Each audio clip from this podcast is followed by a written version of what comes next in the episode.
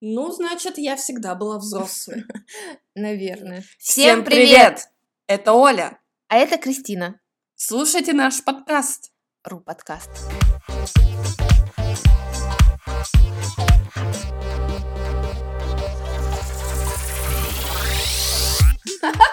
Эй-эй-эй, Оля, привет! Привет! Это было эмоционально. Да, скоро Новый год, и я рада. Вот ты любишь Новый год? Конечно, люблю. А кто не любит? Вот. И я тоже прочитала недавно на одном сайте, что для всех русских Новый год самый любимый праздник. Статистика работает! А какие праздники на втором и третьем местах? 95% 9 мая, День Победы, Угу.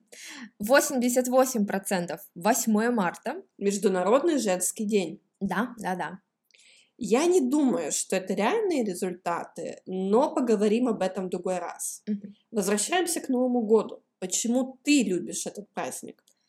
Ух, уф, не знаю. Это, это домашняя атмосфера.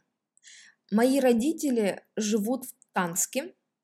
Я к ним приезжаю два раза в год. Летом, во время отпуска. То есть, когда я не работаю. Ты помнишь, что преподаватели отдыхают два месяца. И зимой, на Новый год. Поэтому 1 января для меня это семейный праздник.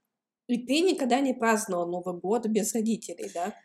Несколько лет назад я подумала, так, я уже не ребенок, буду в Красноярске. А днем 31 декабря мне стало так грустно, потому что все будет не как обычно. Я купила билет на автобус и уехала к маме и папе. Новый год без них – это не Новый год. Понимаю, для меня это тоже семейный праздник. Но у меня есть проблемы с нашими новогодними традициями. Например, Ну, например, наши традиционные блюда, салат оливье. Я не понимаю, почему он так популярен. Когда я прихожу в гости на новогодние праздники и говорю, что мне не нравится оливье и что я не буду его есть, мне отвечают, да ты не ела нормальный оливье. Да ела я, и ела разное оливье, и все равно мне не нравится. Но я очень люблю селедку под шубой. В Ютубе есть много видео, в котором иностранцы едят селедку под шубой первый раз, и всем обычно этот салат не нравится. Иностранцы его не понимают. По-моему, селедка под шубой – это еще один символ взрослой жизни.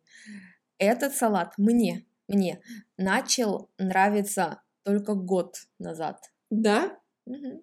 Ну, значит, я всегда была взрослой. Наверное. Еще я не понимаю, почему мандарин – это главный фрукт на Новый год. Почему не яблоко? Уф, эта традиция появилась в Советском Союзе, когда зимой можно было купить только мандарины.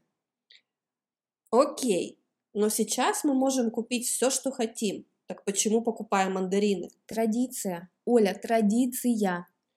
Ну, традиции, да. Знаешь, что интересно? То, что мы пьем шампанское с такими блюдами. Ну, смотри, ты пьешь шампанское, да? Мгм. Что ты потом хочешь есть? Есть. Я вот подумала о сладком. Шоколад, например. А мы едим оливье, селедку под шубой, мандарины, и потом пьем шампанское. Так, ну, с едой все понятно.